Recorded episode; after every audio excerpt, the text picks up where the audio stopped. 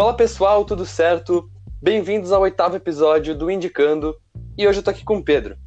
Fala Tomás, beleza? No episódio de hoje a gente vai estar falando de Tyler the Creator. O cara é um rapper, compositor, produtor musical, produtor de videoclipes e até designer, velho. Sim, e para começar eu acho que é interessante a gente uh, meio que dar uma ficha técnica dele desde, desde quando ele era pequeno. Ele nasceu na Califórnia, morou em Sacramento, morou em Los Angeles, então ele sempre esteve rodeado muito de música, dessa, dessa parte de ainda mais de rap, de hip hop. E com sete anos ele já criava capas de álbuns e criava nome de música, uh, fazia set lists dele sem criar as músicas. Então ele se preocupava com a parte estética que aparecia mais assim, além da música. Uh, e a parte musical dele começou a entrar quando ele fez 14 anos e aprendeu a tocar piano sozinho. Que eu acho que isso é, um, isso é uma coisa que eu admiro. Conseguir aprender um, um instrumento sozinho deve ser difícil pra caramba. Porra, aprender um instrumento já, so, já é difícil pra caralho. Imagina sozinho ainda, Thomas. Sim, pois é. Uh, eu acho que é interessante dizer também que ele trabalhou duas semanas no FedEx e dois anos no Starbucks, mostrando assim que ele. Cara, ele veio de uma. Ele não. Ele veio. Ele era humilde, ele era um cara bem humilde, assim. Sim, Thomas. E, mas ele sempre teve essa arte dentro dele, ele sempre foi muito artístico. Então o Starbucks acho que não era para ele. Nessa época ele já era conhecido como Okonma, que é o sobrenome dele no caso. Ele tinha uma conta no MySpace com esse nome, onde ele lançava as músicas. E um pouquinho depois disso, ele juntou uma galera muito foda. Eles fundaram o Odd Future, que eu acho que é um dos melhores coletivos de rap, pelo menos atualmente. Eu sei que eles acabaram, mas atualmente da última década, eles são os melhores. Os caras eram comparados com o Utan Clan, mas que tipo, acho que esse sim é o maior coletivo de rap da história, não sei, mas eles eram muito fodas. E só pra ter noção de quem que ele tava nesse grupo, tinha Frank Ocean, Earl Sweatshirt, Domo Genesis, até a Cid do The Internet. Então, o Odd Future era, era muito foda, velho. Os caras tinham um programa na Adult Swim, que era tipo um programa de música, de sketch, de pegadinha produzidos pela Dick House, que é a produtora de Jackass, e o diretor, obviamente, era o Tyler. O Tyler uh, mandava em tudo, ele era o manda-chuva de tudo do Odd Future, ele fazia, ele era o faz tudo e não é porque a galera não queria fazer, é que ele queria mandar em tudo. E esse programa, por exemplo, bombou até. Ele tinha só 15 minutos, mas conseguiram chamar a atenção de Johnny Knoxville, que já apareceu em vários episódios. Esse cara é o líder do Jackass, para quem não sabe. O Lily Wayne e até o Seth Rogen, que é um dos melhores atores de comédia atualmente. E voltando a falar do Odd Future, o Tyler The Creator era tão. Como é que pode dizer? Tão. Ah, ele queria ser tanto o líder que ele, pro... ele produzia todas as músicas. Ele produzia as músicas dos discos solos desses caras que eu falei para vocês. Ele produzia todas as artes da banda e ainda projetava toda a roupa do grupo.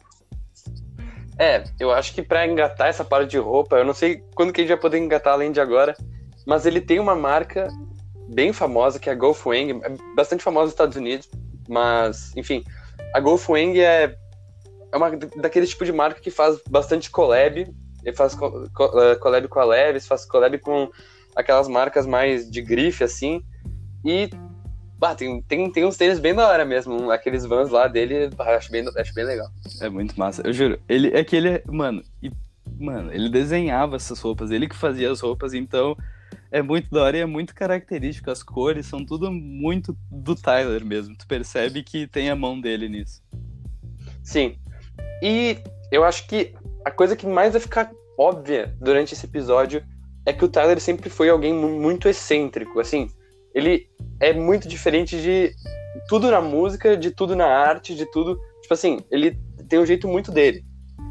E não, não sei se isso é bom, porque Uh, ele lançou o primeiro álbum dele, acho que já vamos começar com a discografia, que é o Bastard, que é aquele lá que é com a capa vermelha e tem um monte de criança, que são músicas extremamente polêmicas, são músicas assim, exageradas, são músicas que ele mesmo diz que ele meio que se arrepende de ter feito daquele jeito, porque agora eu acho que, enfim, não tem como indicar uma música disso, porque, sei lá, são músicas de violência, são músicas sobre psicopata, são músicas sobre estupro, então, tipo, é um negócio que realmente deveria ser apagado. Ele mesmo falou que foi um, tipo, ele tinha 18 anos, ele não tava, ele tava cagando para tudo e ele só queria dinheiro, tá ligado? Quando ele fez isso.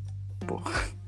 Sim, é foda. E na sequência, em 2011, daí ele lançou o Goblin, que esse sim foi um disco mais bem produzido, não foi só pelo dinheiro. Esse tanto foi o primeiro disco de estúdio dele, foi produzido pela Excel Records, que é uma, uma produtora independente lá do, da Inglaterra.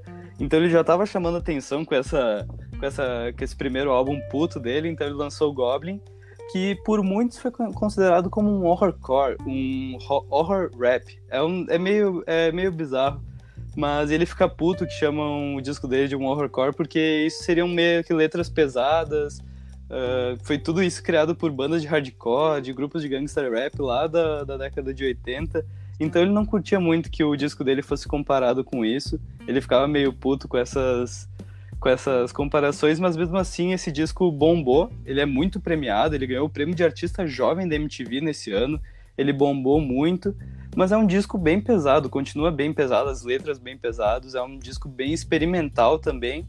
Só que tem uma ou duas músicas que dá para se destacar, assim, na minha opinião, que é a parceria dele com o Frank Ocean, que acho que é uma das maiores parcerias que tem no, no mundo do rap, porque combina muito. E a música que eles cantam junto é She, que é muito mais melódica e muito mais pop, diferente de todo o resto do disco. Mas, na minha opinião, a melhor dele é Her, a melhor desse disco, que é uma música mais conversada. A letra é realmente muito pesada, só que é, uma, é, uma, é bem conversada, é bem diferente de todo o resto do, do disco. Sim, é bem complicado indicar por causa das letras. Porque, tipo, é. Yonkers é a música mais famosa, eu acho, do Goblin, que foi o que lançou ele pro mercado, assim. Só que ainda é pesado. Ainda fala sobre Columbine, fala sobre um monte de coisa, tá ligado? Tipo, mas isso chama atenção. Querendo ou não, isso chama atenção de mercado, chama atenção das pessoas. Esse tom de ser bem excludente dele, já no início, chamou bastante atenção das pessoas para ver o que ele tava fazendo, porque é diferente muita coisa, entendeu? Ele é muito único, Thomas. Sim, isso sim. Dois anos depois do lançamento do Goblin, o Tyler lançou o Wolf, que aí sim ele começou a entrar mais pro mainstream, começou a ser conhecido. Eu acho que esse foi um dos álbuns que mais cap capturou ouvintes para ele, assim, trouxe pessoas para prestar atenção no que ele fazia. Uh, esse álbum, uh, lançado em 2013, como eu falei, ele foi mais aclamado pela crítica também, a galera gostou um pouquinho mais. E ele tem uma coisa que começa a mostrar o quão excêntrico ele é, porque ele cria vários personagens dentro desse álbum, que, tipo, por exemplo, ele cria o terapeuta dele, um terapeuta ficcional, ele cria o personagem chamado Wolf, um personagem chamado Sam e outro personagem chamado Salem. Então, assim, tipo, muita gente diz que são, seriam é, diferentes, diferentes personalidades dele, tipo, que ele usa para tratar, lidar com os problemas dele, porque, inclusive, na música Wolf, que é a música que começa o álbum, uh, tem uma conversa entre o, Wolf e a Sam. Então, meu, é juro, esse é, é pirado, velho. Eu, eu, realmente acho esse álbum mais pirado dele, assim. Uh, são letras que continuam sendo bem agressivas, de um jeito diferente de Goblin, mas são músicas que continuam sendo agressivas, só que são um pouco mais piradas, assim. Por exemplo, tem uma música, que eu não sei se sabe, Pedro, mas é uma que é a música que é com Frank Ocean, que é a Slater, Sim. que é uma música que ele fala sobre a bicicleta dele. Porra, e daí, ele é tipo, muito viajado, velho. Daí, tipo assim, ele tá falando sobre a bicicleta, e daí só no final dá pra ouvir o Frank Ocean falando assim, porra, é só uma bicicleta, cara. é, é mano, bem... é muito bom, velho. Mas ele, ele, é muito viajado, aqui, aqui deixa de ser, eu acho que deixa de ser um pouco polêmico e fica mais pra, tipo, ele já começando a, a gente começando a entrar na cabeça, ou naquilo que ele conta, né, nas histórias que ele já deixa de ser aquele negócio polêmico do Goblin e do Bastard, entendeu? Assim, ó, eu posso estar causando polêmica, mas a gente tá falando de Tyler the Creator, então é polêmica já em si. Mas eu acho que esse disco deixa de ser superficial. Eu acho que os outros é uma coisa mais para vender mesmo, a questão agressiva, mas esse a gente consegue meio que entrar na cabeça dele, que nem tu falou. Para de ser superficial, para de ser só letras agressivas, xingando alguém, xingando alguma coisa. Aqui a gente começa a tentar entender o que se passa dentro do Tyler. Mas, é, é. Me mesmo assim, o disco, já mostrando a excentricidade dele, Thomas, ele foi produzido pela produtora que ele criou da Odd Future, que é o Odd Future Records. Ou seja, ele já não queria mais ninguém se metendo nos trabalhos dele, ele queria ter o controle de tudo. Mas a distribuição foi feita pela Sony Music, então bombou bastante Sim. por causa disso também. Eu queria fazer um destaque para a capa, que eu tentei escutar o Wolf primeiro porque eu tinha achado a capa muito legal. Porque ele sempre teve esse negócio das capas serem meio que ou engraçadas ou bem características, e essa capa é muito massa, é bem. A arte é dela é, é muito legal e foi criada por ele. E já que tu citou o Frank Ocean na, na música falando da bicicleta dele, eu falei antes da parceria dele com o Frank Ocean, que é uma das melhores, porque a gente até falou isso no primeiro episódio do podcast, só que a música, a voz do Tyler é muito agressiva, uma voz rouca, uma voz muito forte. Ela contrasta muito bem com a suavidade da voz do Frank Ocean, porque o Frank Ocean tem aquela voz mais bem pro R&B, na real, que é uma coisa Sim. mais sensual, uma coisa mais sexy, que combina muito com essa voz, que nem as parcerias dele com a Carly Uchis, é uma coisa mais ou menos assim, porque as vozes meio que conversam, e é muito da hora isso. Verdade. Além disso, eu queria ressaltar a música Domo 23, que foi uma música que eu gostei muito. E tu não sabe, Tomás, mas eu já coloquei essa música num trabalho nosso de escola. E acho que tu não deve Caralho. ter percebido na época, assim, era um trabalho de vídeo lá que a gente tava fazendo, eu meti essa música. Ninguém percebeu, porque foi lá de fundo. Só que eu fui ver o clipe, é muito engraçado o clipe dela. É meio que uma luta livre, só que o Tyler, ele chega com uma peruca loira, tipo, de dread loiro, e ele Deus. chega com uma, uma, uma legging. E eu não sei se vocês que estão ouvindo já viram o filme Zohan. Só que tem uma cena do Zohan que ele tá de cueca com um enchimento na, no pênis mesmo. No pênis do sujeito, do Adam Sandler. E, e, nesse clipe tem isso, ele chega com uma legging com um enchimento peniano. E é muito engraçado, parece tipo um extintor de incêndio, assim, é um bagulho muito louco, parece Meu uma almofada, velho. Parece aquelas coquilhas de futebol americano, é muito engraçado. E todos esses clipes têm essa identidade própria dele, ele que dirige, ele que faz tudo, então tu percebe que ele deve ser um cara muito engraçado. Ele deve ser um cara difícil de lidar, mas deve ser um cara engraçado.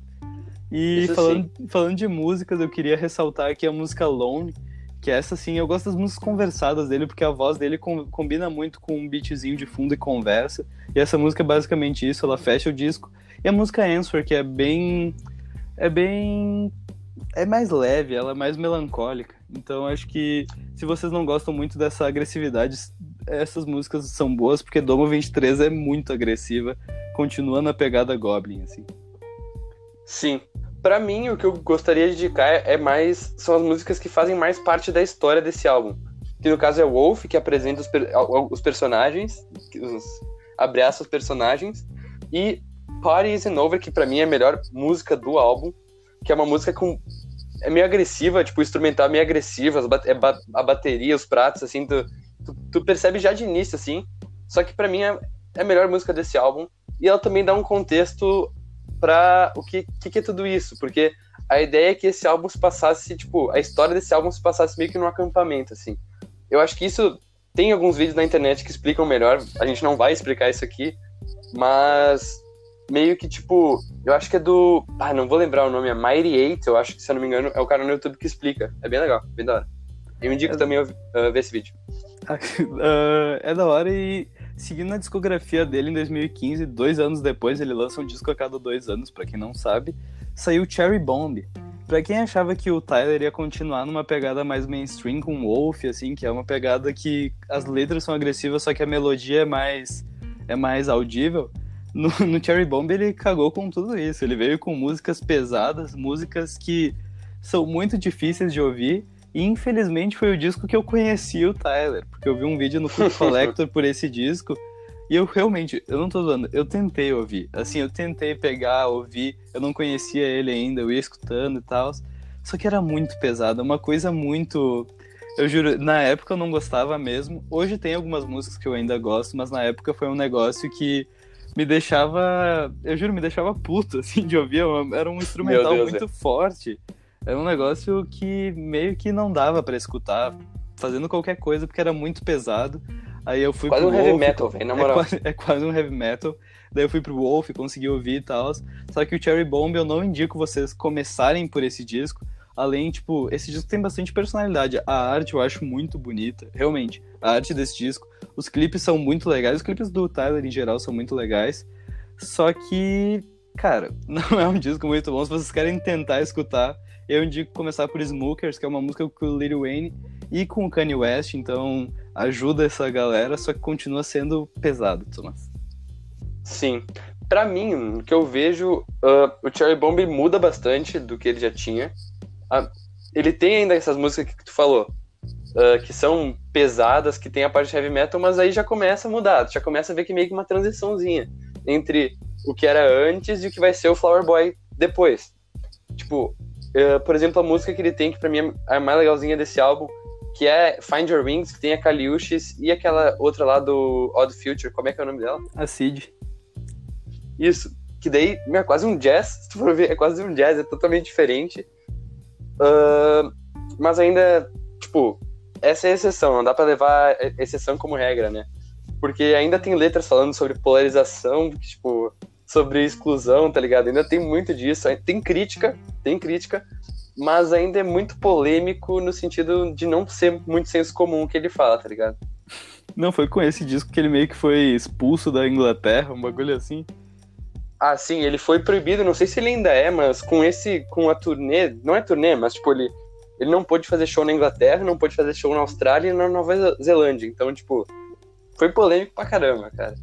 E eu acho que eu só quero ressaltar um clipe que é uma coisa que me deixa muito desconfortável de ver, que com certeza é o objetivo dele, eu acho que, eu indico pra vocês verem, com certeza o objetivo é se sentir desconfortável vendo, mas é Buffalo, que ele tá todo pintado de branco, assim, branco de. Uh, tipo, branco de. Como é que é mesmo? É... Cal, é uma cal, é quase uma cal de tinta, assim.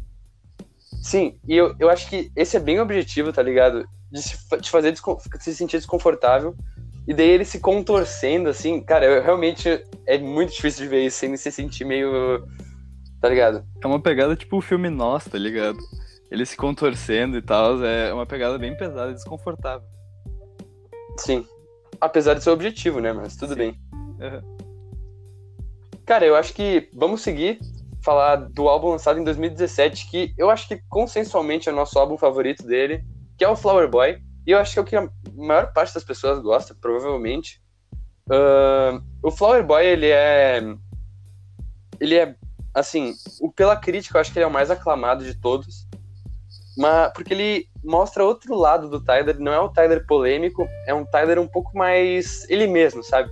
Ele meio que se abrindo, ele falando sobre a sexualidade dele, falando sobre o sentimento dele, falando sobre uma coisa que eu vi também, uh, sobre a solidão crônica dele e sobre o caminho dele até aí. Então, já pega um negócio um pouco mais. O instrumental é bem mais melódico, é um negócio bem mais pop. Sim. Eu acho que as participações que ele chamou para esse disco deixaram isso bem pop, porque como sempre tem o Frank Ocean, mas dessa vez ele recém tinha conhecido o trabalho de Rex Orange County, que a gente até indicou no último episódio, e esse cara tá presente em quase todas as músicas do disco, fazendo backing vocal, fazendo a voz mais melódica, e combina muito essa parceria. Tem também a Kaliushis, que é uma das minas mais espetaculares do cenário atualmente. Tem o Steve Lacy, que é um cara que tá se destacando muito. Ou seja, ele chamou uma galera muito pop para esse disco e deu muito certo, tanto que esse é o disco mais pop dele. Tem uma ou duas músicas bem agressivas, bem pesadas, que é quase um heavy metal que a gente falou, que é Who That Boy, Who That Boy? e I Ain't Got Time, que são músicas bem pesadas, são músicas, por exemplo, eu não gosto muito, mas tudo bem. Só que esse disco, que nem o Tomás falou, é o nosso disco preferido dele. E foi o disco que meio que me introduziu pro rap. Eu não sei tu, Tomás, mas ele me introduziu pro rap. Porque na época que saiu ele, eu vi várias uh, propagandas, várias coisas saindo dele, só que eu não tinha muito interesse nesse estilo musical. E junto com ele, se eu não me engano, foi um ano antes, ou foi em 2017 mesmo, que saiu o Damn do Kendrick Lamar. Daí eu fui ouvir esses dois discos. E foi aí que eu comecei a gostar de rap, e atualmente é uma das coisas que eu mais ando escutando. Então o Flower Boy me ajudou bastante com essa transição, porque ele não é bem aquele rap, ele é, que nem a gente falou, mais pop, mais melódico, e as parcerias realmente ajudaram muito, ajudaram muito a trazer essa, esse, essa pegada mais pop. Eu queria ressaltar, Tomás, a apresentação dele no Tiny Desk, que é espetacular. Ele chamou umas duas minas para fazer meio que o backing vocal com ele. Eu confesso que eu não conheço elas. É muito bom. Só que, é, porque a voz dele conversa com uma voz feminina ou com uma voz mais suave, tipo a do Rex, do Frank Ocean. Então ele faz umas versões das músicas desse disco com. Mano, ele mistura um monte de instrumentos, ele faz uma mistura e com essas minas. Essas minas cantam muito. Eu queria até saber os nomes delas, porque é muito espetacular essa apresentação. Eu indico muito vocês verem. que a gente estava conversando antes, o Tomás chegou uma, a gente chegou a uma conclusão que é quase um acústico.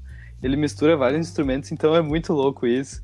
Esse disco é Sim. muito da hora. Eu queria até comparar ele com o Childish Gambino, só que eu acho até melhor que os, os trabalhos do Childish. Tipo, pra quem eu gosta, dá pra comparar, mas é bem parecido essa pegada pop, essa pegada que ele tenta trazer pra, pra atmosfera do disco. E falando disso, eu queria indicar algumas músicas. Tipo 911 Mr. Lonely, que se não me engano foi o primeiro single, que é com o Kanye West com o Steve Lace. Essa música eu acho que é minha preferida, a gente tava tentando chegar num consenso, eu e o Tomás.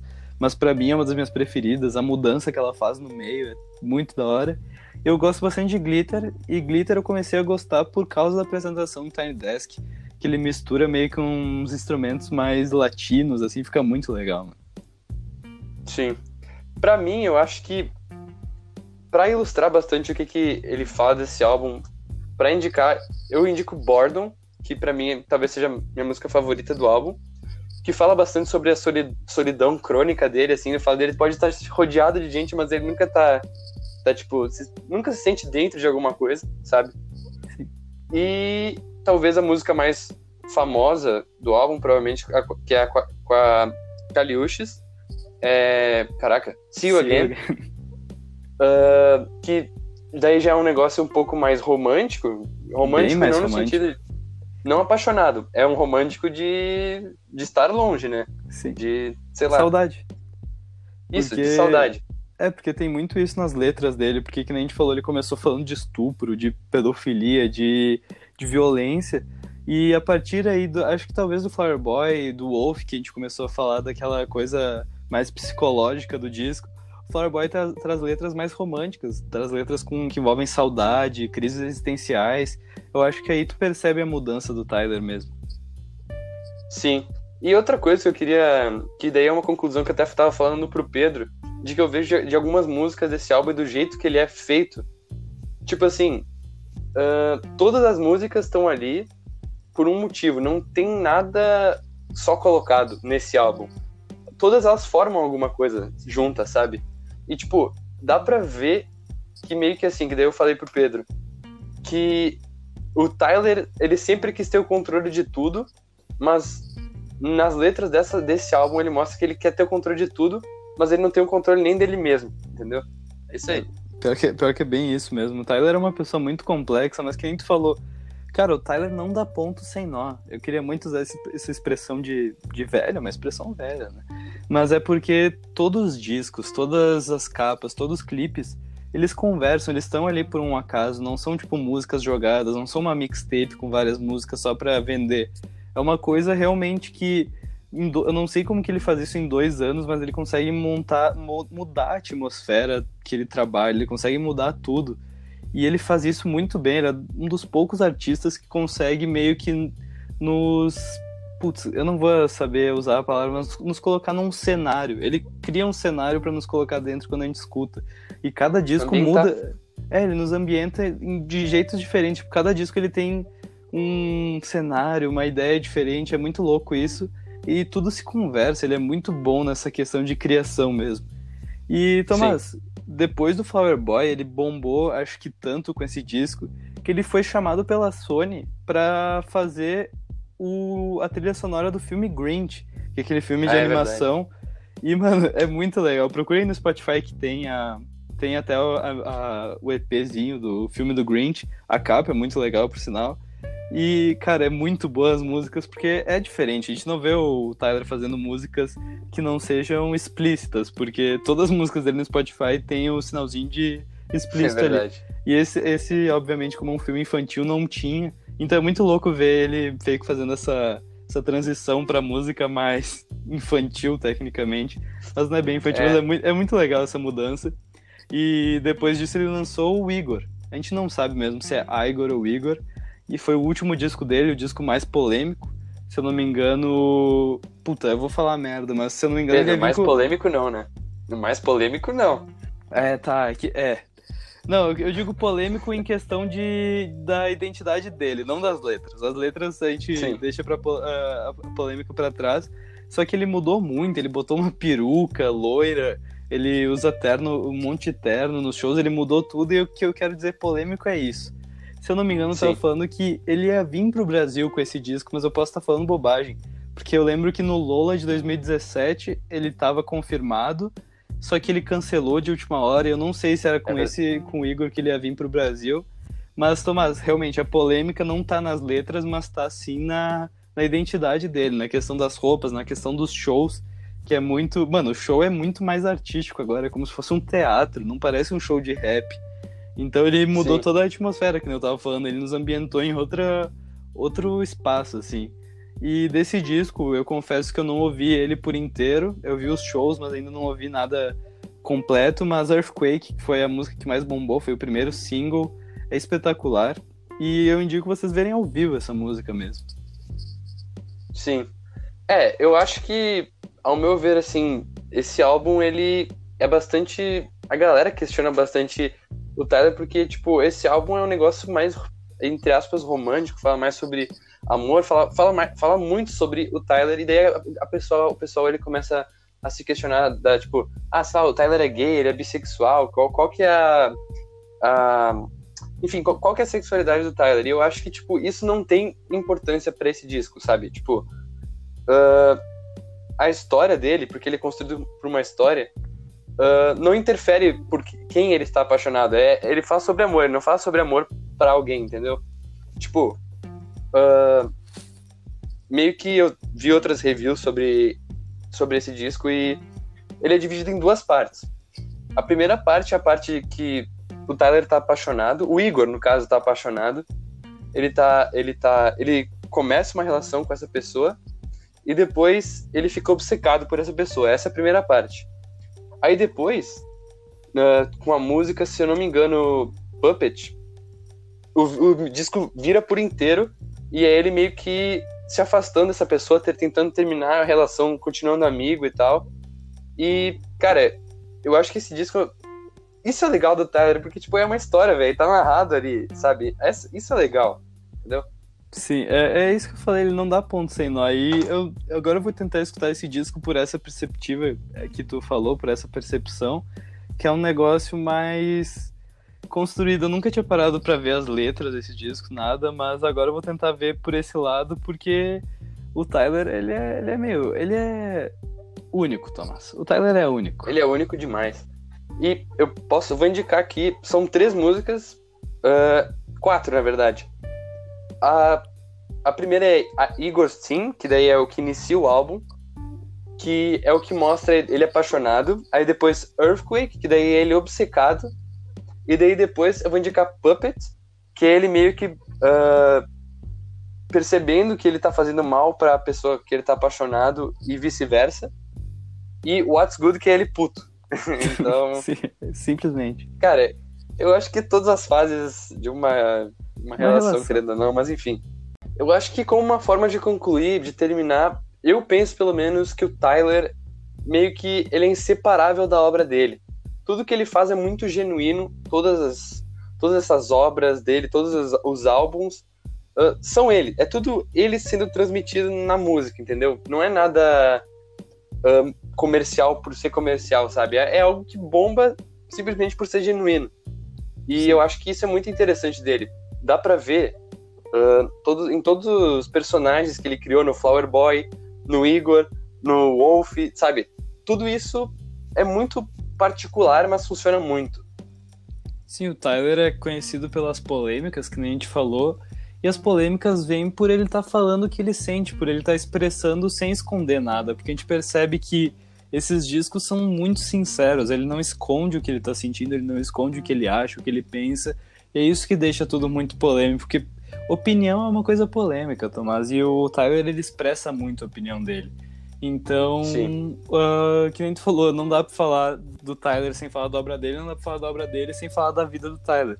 Então é uma coisa que conversa e conversa muito bem, porque o instrumental tem a ver com a letra, o instrumental tem a ver com o que ele tá se sentindo, às vezes o instrumental não tem nada a ver com a letra, mas faz sentido no final. É uma mistura muito louca, porque o Tyler, ele. Mano, o que ele faz, ele faz por algum motivo. E. Sim. É por isso que ele faz tanto sucesso, Thomas. É, e eu acho que uma coisa que fez ele ter muito sucesso, uh, lógico, depois do Bastard e do Goblin, eu acho que realmente é uma coisa que não. Isso não desce nada para mim, o Bastard e o Goblin, assim, nada mesmo. Mas depois os álbuns deles se tornaram conceituais, se tu for ver. Todos os álbuns com historinha, tudo é muito conceitual também, é muito artístico, tá ligado? Sim. Principalmente o Flower Boy e o. Porra, e o Igor. Eu não duvido do Tyler ter, tipo, pensado tudo isso antes, tá ligado? Ter esquematizado tudo que, que ele ia lançar. Eu acho que ele já tava pensando em tudo isso, porque todos os discos têm, que nem a gente falou, uma ambientação. Então eu acho que ele já tinha tudo meio que pensado. Pô, o cara já desenhava as capas de disco quando ele tinha sete anos, velho. Óbvio que ele já mano, tinha pensado imagino... em alguma coisa, velho. Mano, eu imagino ele criando essa história na cabeça dele e daí ele lembrando e indo produzindo, tá ligado? Tipo, ele já tinha isso quando ele era criança, uma história gigante na cabeça dele, sabe? Sim, porque de dois em dois anos ele não consegue criar todo, tudo isso. Eu juro, não tem como, porque é muito. É muito. Como posso dizer? Tipo, é muito complexo. É muito, não é pra uma coisa que Sim. se cria em um ano, em dois anos. Então isso aí já deve Sim. estar na cabeça dele há muito tempo, Thomas. Com certeza. Eu acho que para fechar mesmo, eu tenho que dar um anúncio de novo que todo episódio tem uma playlist. Todo, todos os nossos episódios tem uma. A gente vai colocar uma music, duas musiquinhas de cada álbum, um pouquinho mais, dependendo de qual, do. Enfim, dependendo do que a gente citou. Mas eu acho que é isso, né? Acho que é isso, Tomás. Esse provavelmente nessa playlist Tyler The Creator a gente vai colocar mais de duas por disco por causa mesmo dessa história, porque vocês têm que escutar não só por ser uma música, porque eu escutava por ser só uma música, só depois, depois de ter uh, procurado, de ter ido atrás, eu vi que tem tudo uma história por trás. Então, escutem pensando nessa história, escutem os discos completos. Obviamente vai ter coisas muito difíceis de serem escutadas, mas vale a pena. No final vale a pena.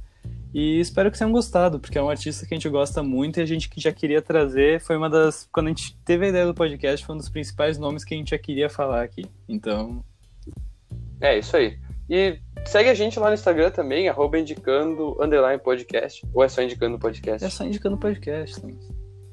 Ah, então é indicando podcast e é isso aí, galera. Valeu. Até mais.